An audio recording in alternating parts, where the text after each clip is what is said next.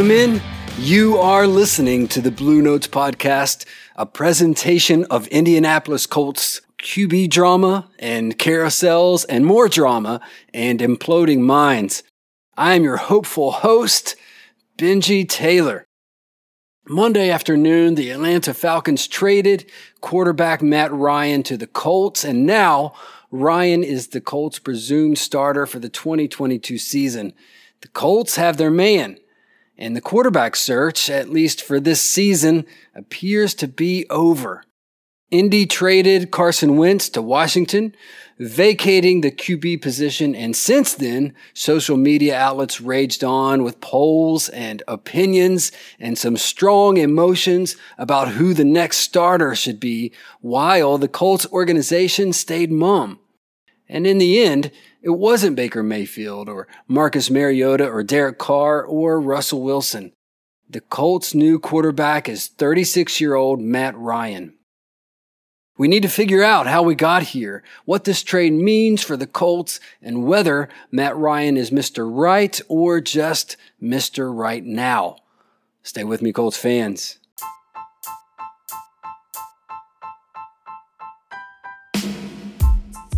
The decision to bring Matt Ryan to the Colts was one I dreaded, honestly, and I'll share why I was so critical of the trade initially but I also want to consider some really great positives that resulted from the trade. We'll get to all of that, but first, we need to applaud Chris Ballard. The Colts general manager was, and maybe still is, under fire. The team fell apart, as we all saw, at the end of last season and failed to make the playoffs. That was after investing in a comeback quarterback in Carson Wentz. Then the team pulled the rug under his feet after the season ended and sent Wentz packing to Washington. It appeared that Chris Ballard and the Colts had no plan for the quarterback position. The Broncos traded for Russell Wilson. The Packers retained their Hall of Fame quarterback, Aaron Rodgers. Vegas built a fortress around Derek Carr. Every other team seemed to have a plan, but not the Colts. The big Colts news from early March was signing downtown Tony Brown. I'm, I'm really trying to make that name stick. I'm doing my best here. But anyway, Chris Ballard caught fire on social media, and I don't mean that in the cool way that the kids use it. I mean like toast, like Chris Ballard was toast. I've always been a Chris Ballard apologist. He's intriguing and financially conservative, which I can respect. I think he's done an exceptional job as the Colts GM, and normally I would have come to his defense, but not this time. To defend Chris Ballard, I wouldn't have had a leg to stand on. The team had been squandering and hemorrhaging talent, while the 2021 draft is shaping up to be one of the worst in team history. That might seem like a hyperbolic spout, but that draft has the potential to be historically bad. Only one of the seven draft picks started any games for the Colts last season. One didn't make the roster, while three others played a combined 40 snaps. The fourth round pick was spent on tight end Kylen Granson. He was okay, but even after re signing Mo Alie-Cox, tight end is still a pressing need. That should tell you how we all feel about Granson. He's a backup at best. The top two picks provide the only promise for that class, and Ballard might get a pass on the second round pick, Dayo Odeyingbo. Dayo suffered an Achilles injury in college, and the 2022 season might be his first year healthy. Hopefully, he's a staple on the defensive line for a decade. But there's room enough for doubt. That leaves first round pick Kwity Paye. Paye has a unique backstory. He's easy to root for, and he seems like he could be the Colts' next great pass rusher. But if the team believed that, why did they just trade its best cornerback for a one year deal on another pass rusher?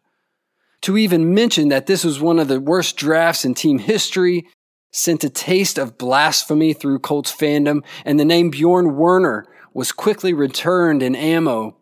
And I get that. The Werner draft was undeniably bad, but I'm going to blow your mind right now. Paye's rookie season and Bjorn Werner's rookie season, they weren't all that different. Bjorn Werner is widely remembered as the biggest busted draft pick in Colts history. Yet his rookie season was better than you might think. He played in 13 games. In those 13 games, Warner recorded two and a half sacks, 14 solo tackles, and three tackles for loss. Warner played a limited role for the Colts that year and only recorded 305 snaps. The Colts selected Warner at pick 24 in the 2013 draft, and I should mention that no one was really shocked that Warner was selected there. In fact, one writer during Warner's final season at Florida State believed he could be selected in the top five. The Colts needed replacements at the defensive end position, and selecting Warner didn't seem like an overreach at the time. Compare that to 2021 draft pick Kwity Paye. the Colts selected Paye at pick 21, which was three slots higher than where Warner was selected in 2013. Anyone who watched the Colts last season with hope and excitement saw flashes of something potentially great in Kwity Paye, but his measurables weren't eye popping. Paye played in 15 games, and in those games, he recorded four sacks, 16 solo tackles, and three tackles for loss. However, Paye played a much bigger role in his rookie season than Werner, logging 639 snaps. That means that on a per snap basis, 2013 draft bust Bjorn Werner was markedly better than 2021 first round pick Kwity Paye. We hope that Kwity is a Colts great pass rusher for a decade, but all we can measure currently are rookie numbers, and Kwity who is one hope in an otherwise dreadful 2021 draft, compares too eerily close to one of the worst picks in Colts history. Chris Ballard isn't a big spender in free agency because he chooses to build his team through the draft. That philosophy is fine with me as long as you draft excellently. But the 2021 Colts draft was far from excellent. After a failed draft and with no plan at quarterback, the team seemed rudderless, and I found myself growing more unsatisfied with the current state of the Colts. The roster boasted some good talent, but that's talent I feared would be wasted unless some other sun rises, for the old one had seemed to set on this team sometime last season. The fragile hope that was Carson Wentz was done and gone, Defensive coordinator Matt Eberflus was hired to Chicago, and the stout unit might now take two steps back before one forward, especially with the secondary as weak as a cup of hospital coffee. My belief and interest in the Colts' future waned. Then Chris Ballard pulled off another heroic yet criminal trade to obtain Matt Ryan from the Falcons. Matt Ryan wasn't the guy I wanted, and I fully admit that, but the trade the trade was awesome. And Chris Ballard deserves credit. The Colts are only giving up their own third round pick, which is pick 82 for Matt Ryan. That's it. Think about this.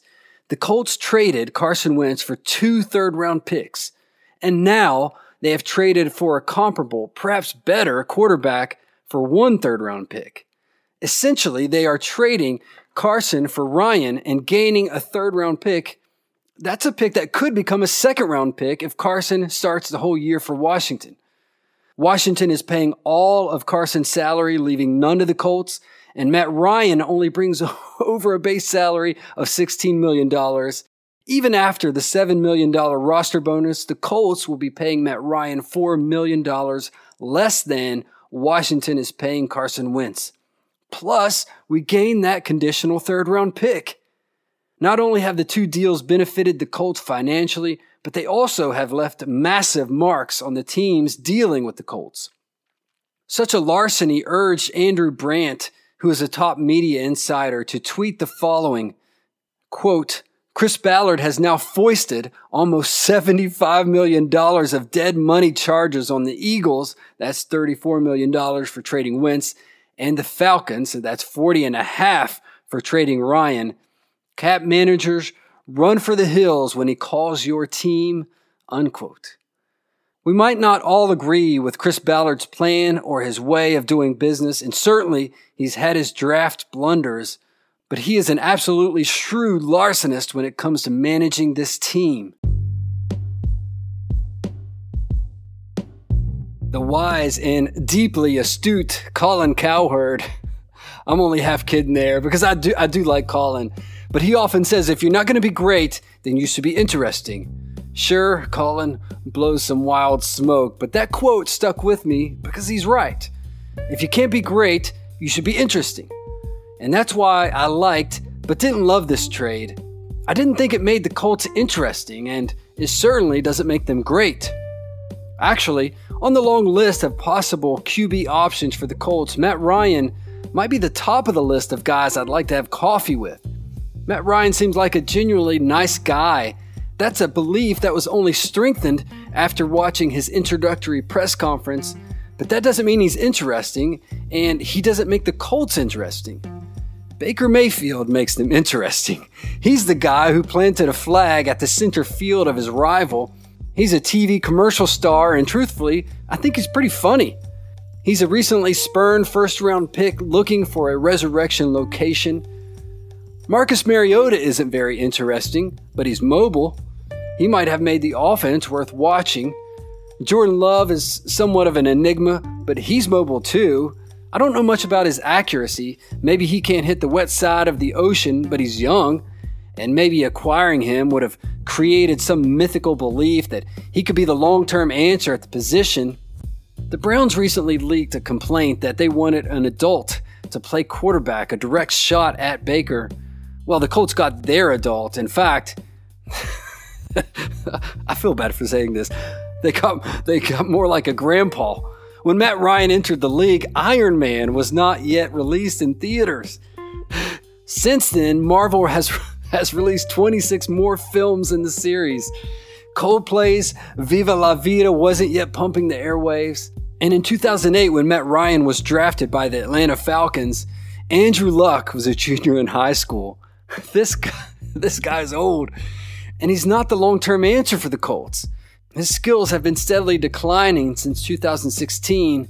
He won't make the Colts great, and the trade to acquire him just didn't interest me.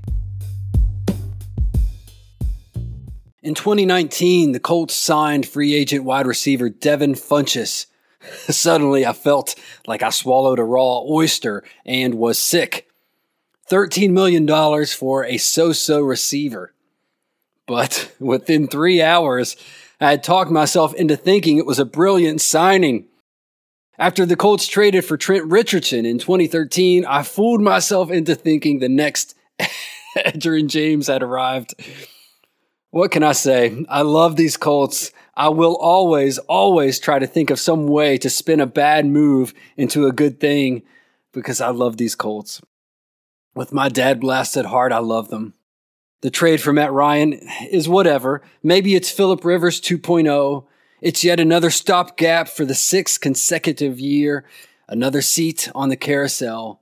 That's fine, but I still think I can spin this forward. Matt Ryan is undoubtedly, unquestionably a better leader than what this team had last year in Carson Wentz. Carson is now bouncing to his third team in three years, while Matt Ryan is finally moving on from the team where he started 222 games and dominated the record books. He is the Falcons' all time leading passer in yards, completion percentage, rating, and touchdowns. While it's true that his skills are declining, Ryan is still an accurate thrower of the football. He completed 67% of his passes in 2021, which was one of the highest completion rates of his career. Carson Wentz improved drastically from his final year with the Eagles, to his first and only year with Indy, but he wasn't close to that number. In fact, Carson completed 62% of his passes last year in Indy, which was five points up from his previous season. That's a respectable number, but Ryan has been above that number for 10 consecutive seasons in Atlanta. Even at 36, Matt Ryan is decently mobile. Obviously, not as athletic as Carson Wentz, but far more mobile than what we had in 2020 with Philip Rivers. to be fair, I have a leaf rake that is more mobile than Philip Rivers, but I'm trying to be positive here. I realize that's no compliment to Matt Ryan, but I do think he uses his athleticism well enough.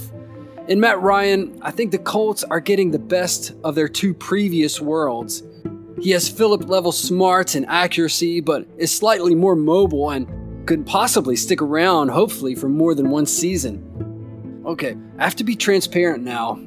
I started scripting this episode Monday after the trade was announced. In the moment, I was let down.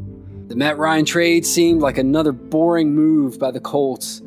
After writing the episode, of course, I listened to Kevin Bowen. Then I listened to Stephen Holder and Zak Keefer. Then I watched the press conference with Matt Ryan. What I saw was a composed man, a guy who has seen every situation this game has to offer. He was excited for this new chapter in his career, and he picked Indy. This was the one team that could persuade him out of Atlanta. And suddenly, my mind was changed. I'm not betting my shoes that the Colts are going to win the Super Bowl, but I do think the Colts are better today. Matt Ryan looked good in that presser. He looked good. He looks young still, somehow, and unflappable. And I think the Colts may have got this right. No, he's not Baker Mayfield or Jordan Love. Those guys are fun, but they're also wild cards. Matt Ryan is a proven commodity in this league, and he's coming to Indy on a mission to finalize his career as one of the premier quarterbacks in recent history. Matt Ryan might not be great or interesting, but he was the right choice for the Colts. And this is why Colts fans should applaud the trade. Jim Irsay and Chris Ballard simply won't settle for average or below average quarterback play. Many of us would like to see the team develop a young draft pick, and maybe that's something they pursue soon, but I don't think they have the patience for it. Colts decision makers are committed to putting a winning quarterback on the field every year. They don't care that there have been six different starters in six years or whatever. They don't care. And if Matt Ryan isn't who they want him to be, they'll move on next year. I think fans should be pleased with that level of expectation. The quarterback carousel keeps bringing new signal callers to the Colts, and although that's not ideal, each one has improved drastically while working with Frank Reich. Andrew returned from a year off and had one of his best years. Jacoby had his best year with Frank, and Philip and Carson both came to Indy after disastrous years prior, and their short stops with the Colts were noticeably better. Why can't the same happen with Matt Ryan, who is a bit younger and sprier than our version of Philip Rivers? I wasn't excited about the trade initially, that's true. But after watching the press conference, thinking about how badly this team needs a proven leader like Ryan, as I'm recording this now, I can feel a change coming over me. I have to say, I'm st- I have to say, I'm starting to love this. It's Devin Funchess all over again, but hopefully with a better result. Matt Ryan is here. He's a Colt, and I'm all in. For better or worse, Matt Ryan is our quarterback. Go Colts.